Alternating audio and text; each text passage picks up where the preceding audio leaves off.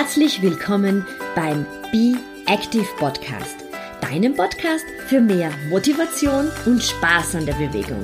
Mein Name ist Beatrice Drach und ich bin deine ganz persönliche Schweinehunddomböse. Und jetzt viel Spaß mit dieser Episode.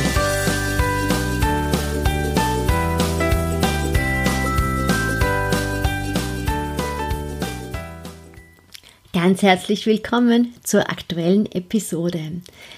Ja, das neue Jahr ist da. Herzlich willkommen in 2020. Und vielleicht ist es so gewesen, dass du zum Jahreswechsel so ein bisschen geschaut hast und dir Gedanken gemacht hast, hm, vielleicht soll ja im neuen Jahr auch ein bisschen mehr Sport Einzug halten, ein bisschen mehr Bewegung. Und da bist du natürlich bei mir genau an der richtigen Stelle. Daher freue ich mich, dass ich in der heutigen Episode dir hier doch einiges in diesem Bereich liefern darf. Und zwar geht es um die internistischen Aspekte des Sportbetreibens. Ich habe mir dazu einen besonderen Gast eingeladen. Bevor wir ins Interview gehen, lade ich dich aber nochmal ganz herzlich ein. Und zwar starten wir demnächst mit der Workshop-Serie Mehr Spaß beim Laufen. Und wenn du da Interesse daran hast, an dieser Workshop-Serie teilzunehmen, ich werde dir hier wieder den Link dazu stellen, beziehungsweise du findest den Link auf die auch direkt auf meiner Seite www.beatrice-drach.com. Aber jetzt geht's rein ins Interview. Heute habe ich einen besonderen Luxus, denn heute führe ich mein Interview ganz gemütlich bei mir zu Hause am Wohnzimmertisch durch und mein Mann Johannes, der Internist ist, ähm, der wird mir einige Fragen beantworten zum Thema internistische Blickweise auf den Sport. Danke, dass du dir Zeit genommen hast. Es ist mir natürlich ein Vergnügen. Johannes, warum ist es rein physiologisch betrachtet wichtig, dass wir Sport betreiben? Was macht denn der Sport, die regelmäßige körperliche Aktivität eigentlich so mit unserem Körper? Ja, wir können das vielleicht einmal etwas geschichtlich, ich meine menschengeschichtlich auch herleiten. Denn was war denn vor einigen ja, muss man sagen, tausend Jahren. Was war der Mensch? Der Mensch war ein, ja, ein Jäger und Sammler, aber war aufgrund dieser Tatsache und dieses Lebensstils natürlich eben den ganzen Tag in Bewegung. Das war notwendig, das hat das Überleben gesichert und von diesen von dieser Zeit äh, wissen wir auch, dass der Mensch äh, ein ganz besonders fähiger Ausdauer ähm, oder ein ausdauerndes Lebewesen ist. Denn es ist den Menschen ja gelungen, die Tiere, die letztendlich die Nahrungsquelle waren, ja über lange Zeit, über lange Distanzen zu jagen und letztlich bis zur Erschöpfung zu jagen und zu treiben. Und das zeigt ja, äh, welche Ausdauer der Mensch hat und dass der Mensch eine Ausdauer besitzt, die diejenige praktisch aller Tiere ähm, noch überlegen ist. Also wir sind, ähm, wir sind von unserer Natur aus ein Bewegungstier, ein Bewegungsindividuum und das ist ja offensichtlich in den letzten äh, muss man sagen, Jahren oder eben äh, äh, Jahrzehnten mehr und mehr äh, dem, dem Mensch abhanden gekommen. Wenn wir, wir uns so den. Ja, eben, wenn wir uns so den Tagesverlauf anschauen, ja, wie wir den gestalten und wie, wie viele Stunden oder die Mehrzahl der Stunden wir eigentlich sitzen verbringen, dann ist das ja komplett konträr zu dem, ähm, worauf der Mensch eigentlich von seinem Organismus und auch von seiner Funktion her ähm, gebaut ist. Das heißt, es ist, liegt sozusagen in unseren Genen, dass wir Sport ähm, betreiben, weil es für uns einfach wirklich in unsere, ja, unsere Natur gelegt ist, ähm, uns zu bewegen. Und ich glaube, mich erinnern zu ähm, können, dass unsere Vorfahren pro Tag täglich zwischen 10 und 20 Kilometer zurückgelegt haben, zum Teil ähm, sogar mit recht flottem Schritt, weil sie ja Tieren nachjagen mussten. Und wenn wir dann heute so ein bisschen auf unsere Schrittzähler schauen, dann ähm, ja, sehe ich immer wieder, dass es zum Teil sogar schwierig ist, 5000 Schritte pro Tag äh, durchzuführen. Das heißt, wir sind doch sehr, sehr weit von dem entfernt, was unsere Vorfahren gemacht haben und wofür wir eigentlich konzipiert worden sind. Ja, so ist es. Ja, und dann kann man sich auch ganz gut vorstellen, was Probleme sind, die daraus ergeben. Nun, wir wissen ja alle, wenn es bestimmte äh, Körperfunktionen gibt, die wir wenig oder nicht benutzen, was wird passieren? Ähm, es bildet sich äh, diese Struktur mehr und mehr zurück oder sie verlangsamt sich. Ähm, ja, wir wissen es ja, wenn wir uns nicht bewegen, na, dann werden die Muskeln schwach, sie werden wenig. Wenn wir das Gehirn nicht trainieren, dann wird man auch da keine Spitzenleistungen bringen. Wenn, wenn das Herz nicht trainiert ist, dann wird auch das äh, über kurz oder lang schwach werden. Und daraus sieht man schon, ähm, was die Konsequenz ist, wenn eben die notwendige oder für uns eigentlich notwendige Bewegung fehlt. Ähm, es, werden, es werden eben Schwachstellen im Körper auftreten und letztendlich führt das ja zu den chronischen Erkrankungen, die wir ja letztendlich sehen und beobachten, die im Lauf des Lebens bei immer jüngeren Menschen mittlerweile auftreten und die zu einem zunehmenden Problem unserer gesamten Gesellschaft geworden sind. Was würdest du jetzt alles als chronische Krankheiten bezeichnen? Also ich meine Krankheiten, die jetzt nicht so chronisch sind, aber die wir auch ähm, recht häufig schon bei jüngeren Personen sehen, sind wirklich Einschränkungen am Bewegungsapparat. Aber welche chronischen Erkrankungen sind es, von denen wir sprechen, wenn wir sagen, sie treten auch schon relativ früh vielleicht auf? Das sind in erster Linie die Erkrankungen zu nennen, die das Herz-Kreislauf-System betreffen und auch allgemein den Stoffwechsel betreffen.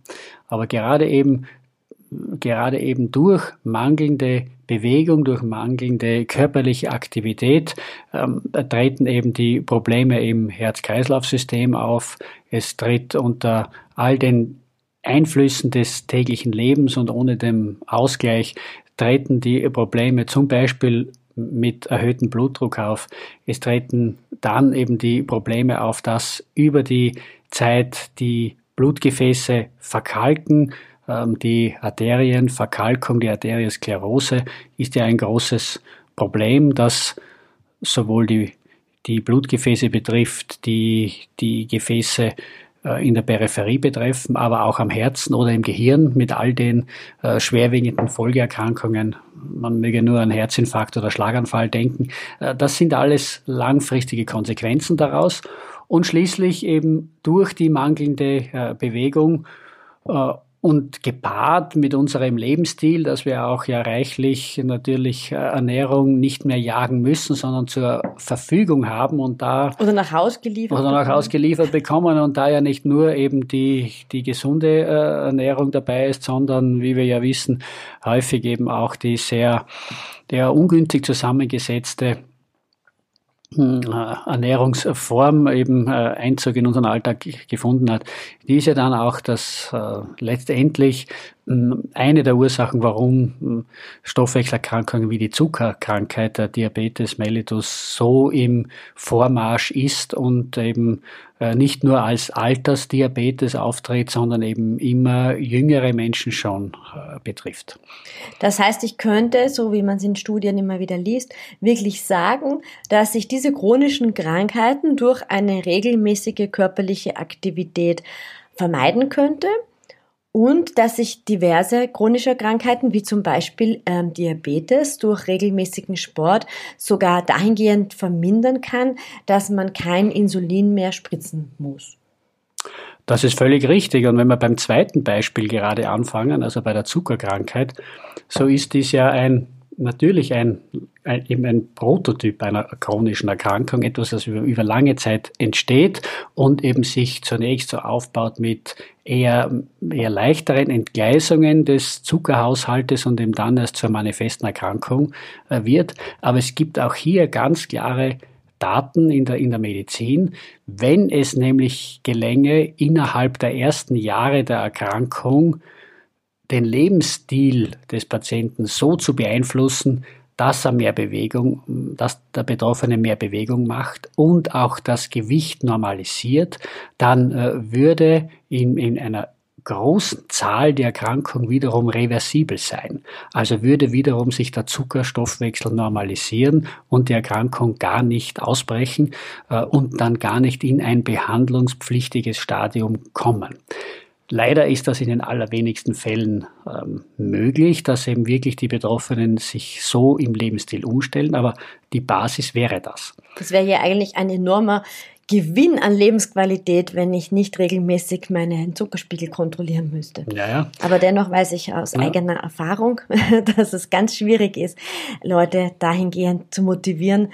Ähm, ja. ja. Deshalb hat sich ja, in der, ja, deshalb hat sich ja in der Medizin ja auch der äh, etabliert im, im Bereich der Chirurgie das, was man metabolische Chirurgie nennt, also Stoffwechselchirurgie.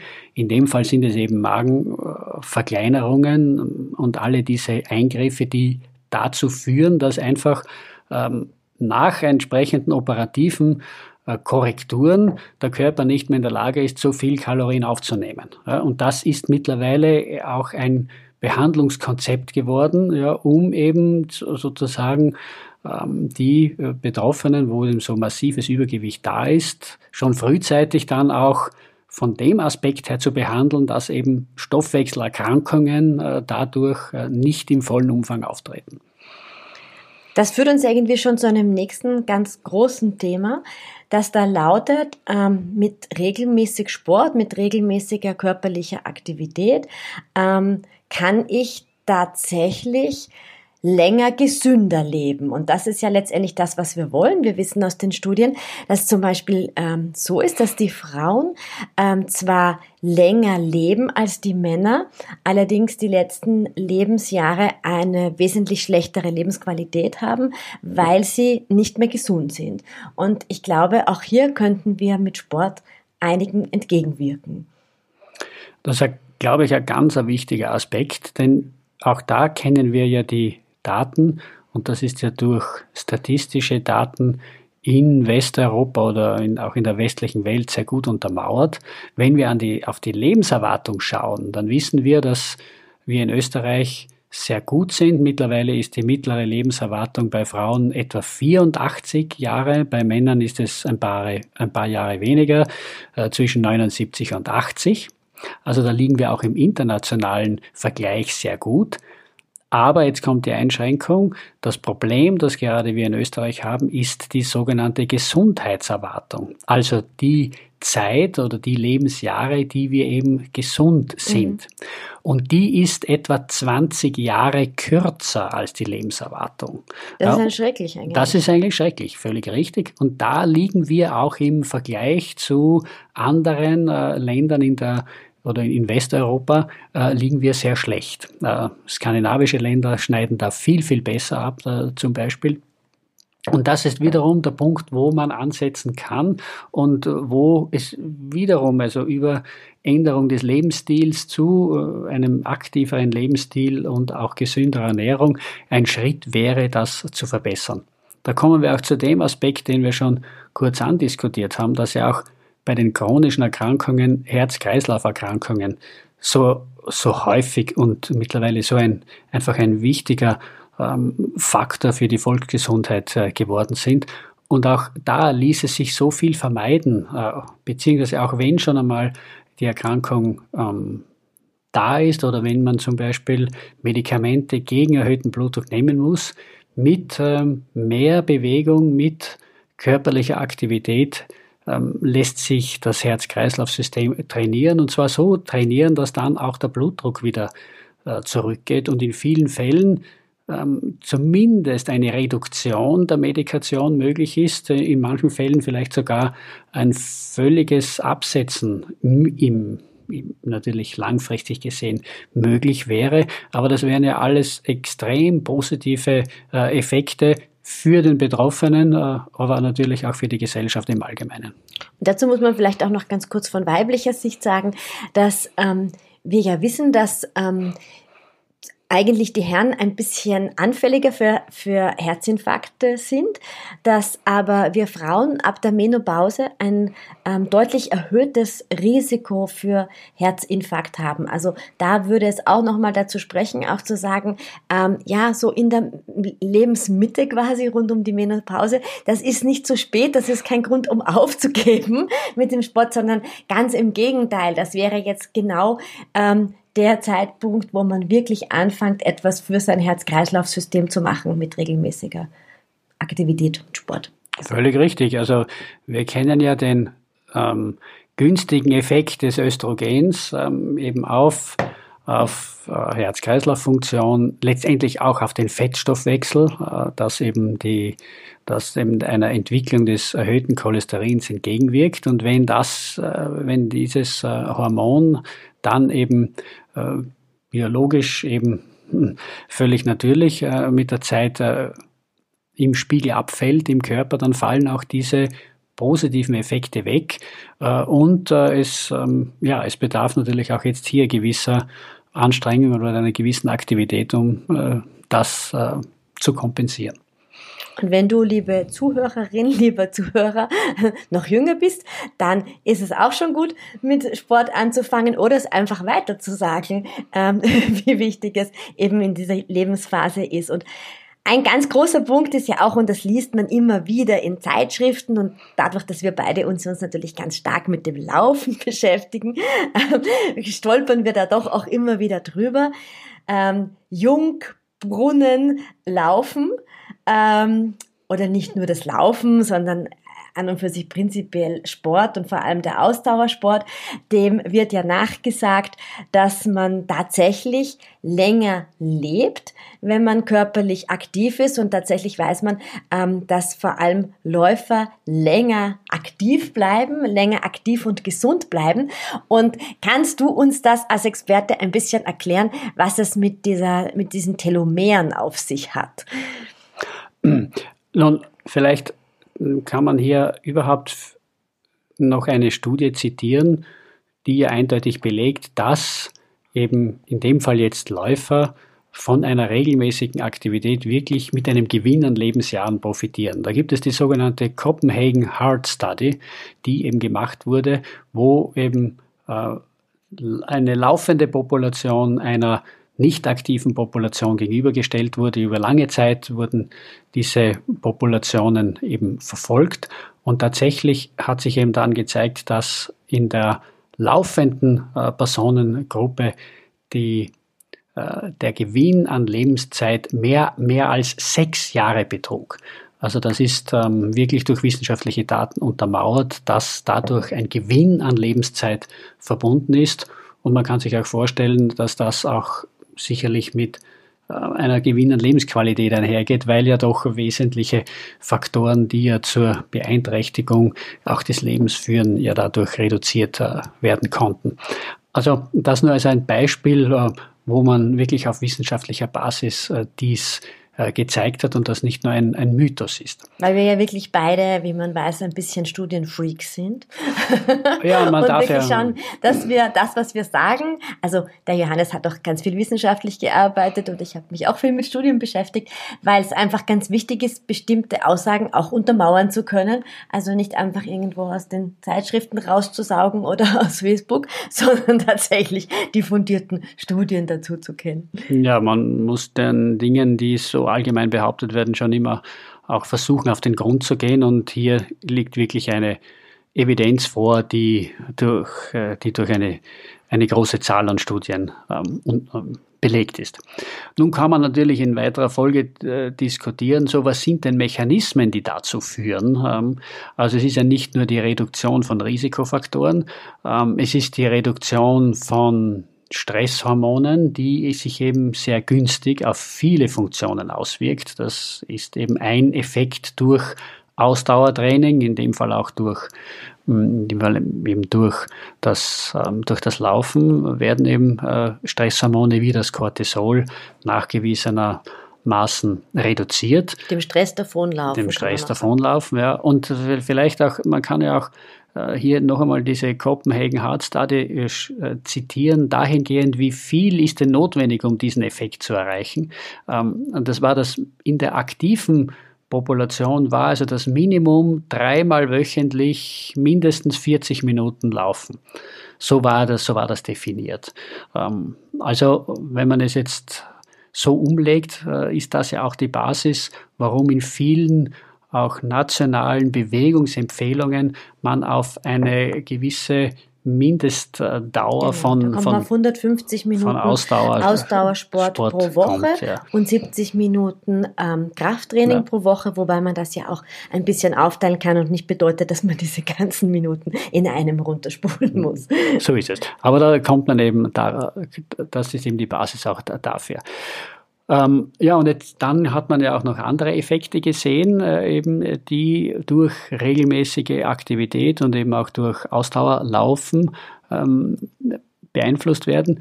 Ähm, und da kommen wir zu dem Thema Altern im, im Körper und äh, die sogenannten Telomere. Woran, also, worum handelt es sich dabei? Nun, wir müssen hier verstehen, dass ähm, ja viele Funktionen im Körper durch die genetische Ausstattung, also durch die Gene ähm, bei uns bestimmt sind. Und all diese Gene befinden sich an einer Struktur, die wir Chromosomen nennen. Und da hat jeder Mensch eben 46 äh, sogenannte Chromosomen, da wo der gesamte genetische Code drauf sitzt. Äh, und jedes Chromosom hat eben ein oder sogar mehrere Endstücke. Und diese Enden der Chromosomenarme, die tragen den Namen Telomer, also einfach das Ende des Chromosoms. Warum ist das jetzt wichtig? Nun, wir wissen, dass bei jeder Zellteilung von diesem Ende des Chromosoms ein winzig kleines Stück verloren geht. Und diese sogenannte Telomerregion, also das Ende der Chromosom, äh, des Chromosoms, ist eben ähm, so determiniert, dass eben, dass eben nach bestimmten Lebensjahren oder Lebenszeit, wenn eben sich die Zellen geteilt haben und diese Telomere aufgebraucht sind, dann die Zellteilung nicht mehr möglich ist. Das ist ein ganz fundamentales Prinzip des Alterns und was eben auch festlegt, dass unser Organismus oder unsere Zellfunktion nicht auf ewig funktionieren kann, sondern eben sie hat ein biologisches, End, hat ein biologisches Ende, nämlich wenn diese Telomere aufgebraucht sind, dann kann die Zelle sich nicht mehr teilen, nicht mehr wachsen. Und die, die diese Verkürzung der Telomere wird durch natürlich verschiedene Mechanismen reguliert, aber hier gibt es ein ganz wichtiges Enzym, das man Telomerase nennt. Ja, und diese, die Aktivität der Telomerase wird eben auch äh, durch eben, äh, durch eben Bewegung und körperliche Aktivität und durch sportliche Aktivität beeinflusst und sie wird dann etwas in ihrer Aktivität reduziert. Also es wird der, dadurch der Alterungsprozess wird verlangsamt. Und das ist eben ein wesentlicher Mechanismus, warum es eben tatsächlich so ist, dass Läufer oder eben Menschen, die Ausdauersport betreiben, ähm, die Möglichkeit haben, länger und durch die anderen genannten Faktoren, die wir schon besprochen haben, gesünder leben. Also wenn das kein Grund ist, mit Laufen anzufangen, weiß ich es ja auch nicht. Aber wir haben viel darüber gesprochen, ähm, wie gesund ähm, der Ausdauersport oder ich meine, es ist nicht nur Ausdauersport, es ist natürlich auch der Kraft, Krafttraining dazu. Wir müssen ja Kraft und Ausdauer trainieren. Das ist vielleicht an dieser Stelle auch noch ein ganz wichtiger Punkt ähm, zu sagen. Aber täglich bin ich auch ein bisschen damit konfrontiert, dass ich sogar Leute vom Sport zurückhalten muss, denn es gibt tatsächlich ja auch ähm, einige Kontraindikationen, warum man gerade keinen Sport machen sollte. Was sagt da der Internist dazu? Ja, auch das ist natürlich ein ganz wichtiger, ganz wichtiger Aspekt, denn wie bei allen Dingen gibt es günstige Effekte, es gibt auch unerwünschte Nebenwirkungen, wenn man das so sagen darf.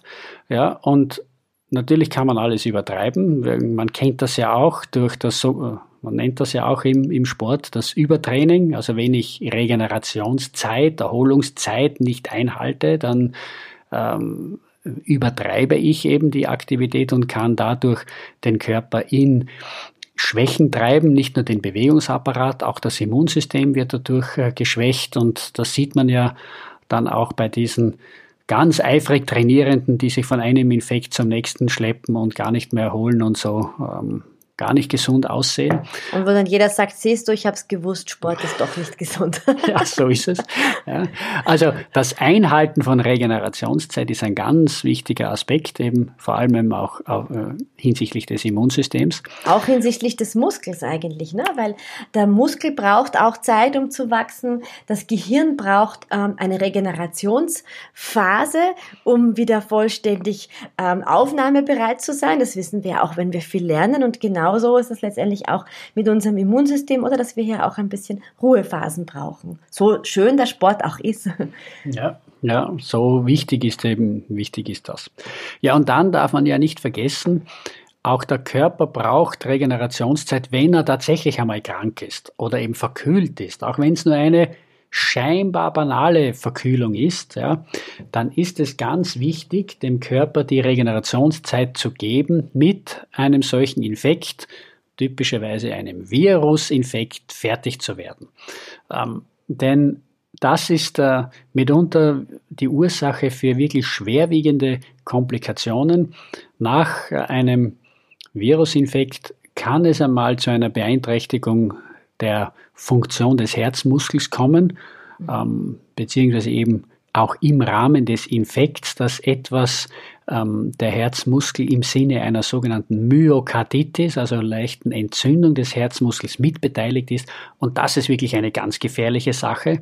Insofern gefährlich, denn dies ist äh, die Ursache für sehr ungünstig verlaufende Rhythmusstörungen. Das heißt, dass der Puls, die Herzfunktion nicht mehr regelmäßig ist, sondern ganz unregelmäßig passiert und im ungünstigsten Fall sogar dazu führt, dass, die, äh, dass, äh, dass das Herz wirklich stehen bleibt. Äh, das sind dann auch solche Fälle, die man dann immer wieder auch bei Laufsportveranstaltungen ähm, leider beobachten muss, dass eben scheinbar gesunde Läufer, trainierte Läufer ähm, von einer Sekunde auf die andere eben äh, zusammenfallen, zusammenbrechen und dann auch nicht mehr trotz, äh, trotz aller Maßnahmen äh, wiederbelebt werden können und dann der Ausgang ein ungünstiger ist. Das ist in häufigen Fällen eben ein, äh, ein zu knapp zurückliegender äh, Infekt, äh, der eben über eine Herzmuskelentzündung dann zu einer so schwerwiegenden Komplikation geführt hat. Also diese, diese Nachricht ist eben ganz, ganz wichtig.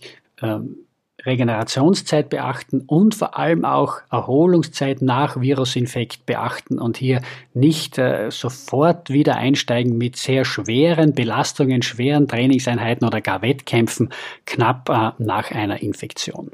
Das liegt mir wirklich auch ganz, ganz stark im wahrsten Sinne des Wortes am Herzen, denn ich lese das ganz oft in Facebook-Gruppen, wo sich Leute ähm, sofort wieder in ein Training schleppen aus Angst, dass sie im Trainingsrückstand sind. Und an der Stelle, es gibt nichts Wichtigeres als deine Gesundheit. Jeder Wettkampf, auch wenn du dafür einige Euros gezahlt hast, kann nie so viel wert sein wie deine Gesundheit. Also da gibt es überhaupt nichts drüber nachzudenken. Wenn du krank bist, dann bist du krank und dann muss der Körper auch die Möglichkeit haben, diese Krankheit ähm, tatsächlich auszukurieren. Und ich kann auch wirklich nur aus eigener Erfahrung von zwei Damen sagen, die ich äh, gekannt habe in meiner früheren Tätigkeit, ähm, die eine Myokarditis hatten und das ist sehr, sehr langwierig. Ähm, die konnten sich zum Teil, das waren beides früher sehr sportliche Frauen, über Wochen und Monate lang kaum vom Sofa wegbewegen, äh, weil sie so schwach gewesen sind. Also das an der Stelle wirklich nochmal ganz, ganz eindrucks, äh, eindrü eindrücklich zu sagen. Ähm, mit Gesundheit ähm, spaßt man einfach nicht und äh, das wächst alles nicht mehr nach.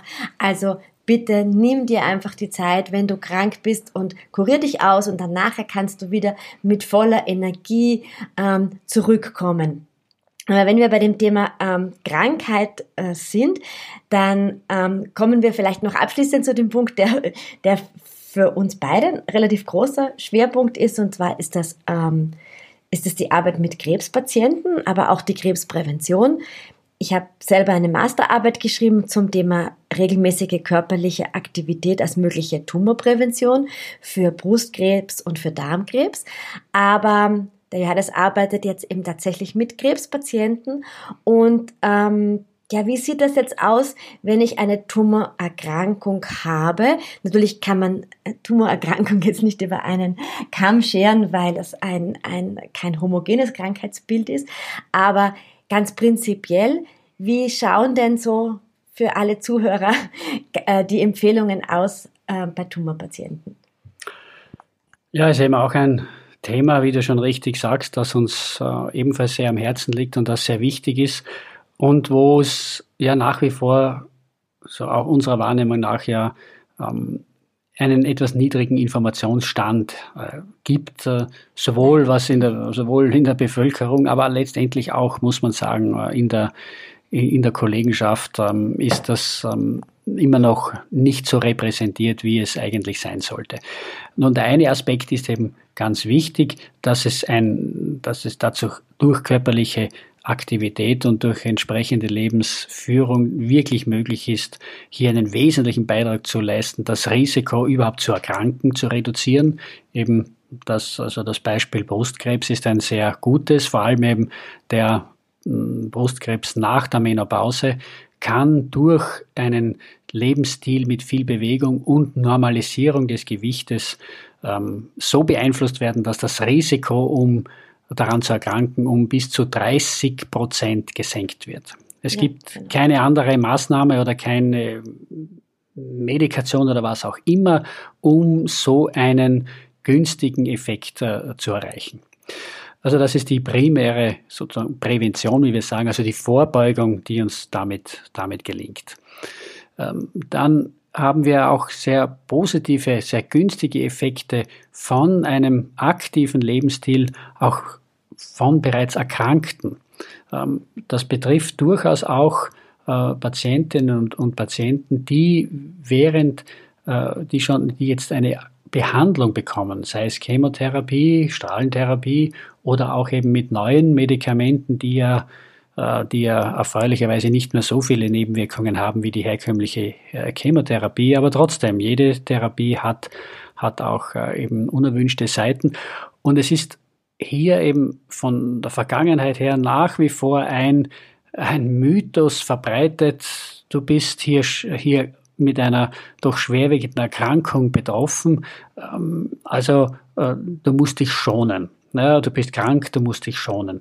Das ist in dem Zusammenhang nicht der richtige Ansatz. Es gibt sehr viele Untersuchungen, die zeigen, dass durch eben Bewegung, durch äh, angepasste körperliche Aktivität ein großer Gewinn an Lebensqualität erreicht werden kann und Nebenwirkungen der Behandlung deutlich reduziert werden können.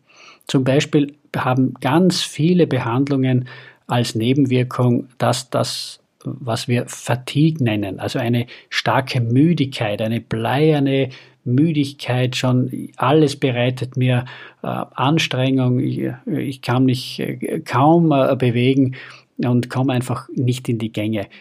Das können wir nur beeinflussen, indem man in, eben selber in die Gänge kommt und versucht durch äh, Bewegung, durch Aktivität dem entgegenzuwirken. Durch andere Maßnahmen kann man das äh, nicht erreichen. Weil die Patienten einfach immer müder werden. Also von dem vielen Ausruhen ähm, wird man tatsächlich, so berichten mir viele Damen, einfach immer müde und sie können sich gar nicht mehr ausraffen. Und ähm, wenn sie dann wissen, dass es ein Sportprogramm gibt, und da reden wir aber jetzt wirklich nicht von einem intensiven Sportprogramm, sondern zum Teil auch nur von Bewegungseinheiten von 15, 20 Minuten. Aber selbst hier mh, hm, kriegen wir schon das Feedback, dass es ähm, extrem zum Wohlbefinden beitragen kann. Absolut. Und es geht hier wiederum um die Kombination, so wie du schon früher erwähnt hast. Wir reden oft von, von Ausdauer. Ja, aber Ausdauertraining gehört mit Krafttraining kombiniert. Das sind Dinge, die sich wirklich ergänzen und ähm, das sollen auch in Kombination durchgeführt werden. Und das ist auch bei Betroffenen mit einer Krebserkrankung wichtig. Denn was passiert, wenn man sich nicht bewegt? Es wird wiederum der Muskel schwächer, ähm, bildet sich sehr rasch zurück.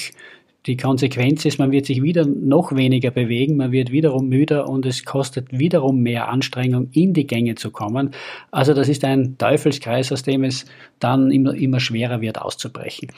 Also die Kombination von angepassten äh, Ausdauertraining und eben zwei bis dreimal in der Woche auch ein Kräftigungstraining, damit eben die Muskulatur Reize bekommt und sich nicht äh, zurückbildet.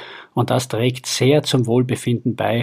Und da ist es nie zu spät, ähm, damit zu beginnen. Ich habe aktuell eine Dame, die ich betreue, die ähm, den Tag vor der Chemotherapie zum Beispiel auch immer nutzt, um laufen zu gehen. Ähm, sie macht jetzt natürlich keine Sprint, sondern wir gehen wirklich gemütlich ähm, laufen und machen einige Kräftigungsübungen. Und sie hat mir berichtet, dass es ihr danach, am Tage der, danach, wenn sie die Chemotherapie bekommt, wirklich wesentlich besser geht. Vermutlich auch, weil die Sauerstoffaufnahme anders gelaufen ist. Ähm, und das Ganze hat ja nicht nur einen körperlichen Effekt, die, die körperliche Aktivität, sondern ich glaube auch, für die Patienten einen sehr großen ähm, psychischen ähm, Effekt, von dem sie berichten und sagen, mit dem Sport fühlt man sich trotz dieser wirklich lebensbedrohenden Erkrankheit, die eine Tumorerkrankung natürlich für jeden darstellt, ähm, fühlt man sich wieder viel mehr Herr der Situation und hat auch das Gefühl, dass man seinen Körper auch wieder viel besser kontrollieren kann. Ja, und es vermittelt einem auch, ja, ich lebe, ich mache etwas, ich kann ja was ich tun. Ich habe eine Perspektive für mich wieder. Ja, ja. ja, das sind, das ist also körperlich wie auch natürlich für die, für die Psyche ein ganz wesentlicher Faktor, hier auch mit schwierigen Situationen umzugehen. Ich glaube, jetzt haben wir wirklich ähm, einen Großteil der internistischen äh, Aspekte von Ausdauersport und auch Krafttraining abgehandelt. Also das ist auch immer ein ganz wichtiger Punkt. Beides gehört ähm, zusammen, auch wenn wir jetzt ein bisschen mehr die Aspekte vom Ausdauertraining beleuchtet haben, weil es ja eben wirklich um das Herz-Kreislauf-System geht. Aber ich glaube, da ist einiges für dich dabei, dass du dir mitnehmen kannst. Ähm, gerne empfiehl auch noch den Be Active Podcast deinen Bekannten und Freunden und natürlich freue ich mich immer ganz besonders, wenn ich eine positive Bewertung auf iTunes von dir bekomme. Johannes, vielen Dank, dass du dir die Zeit genommen hast. Danke, dass ich dabei sein durfte. Ciao.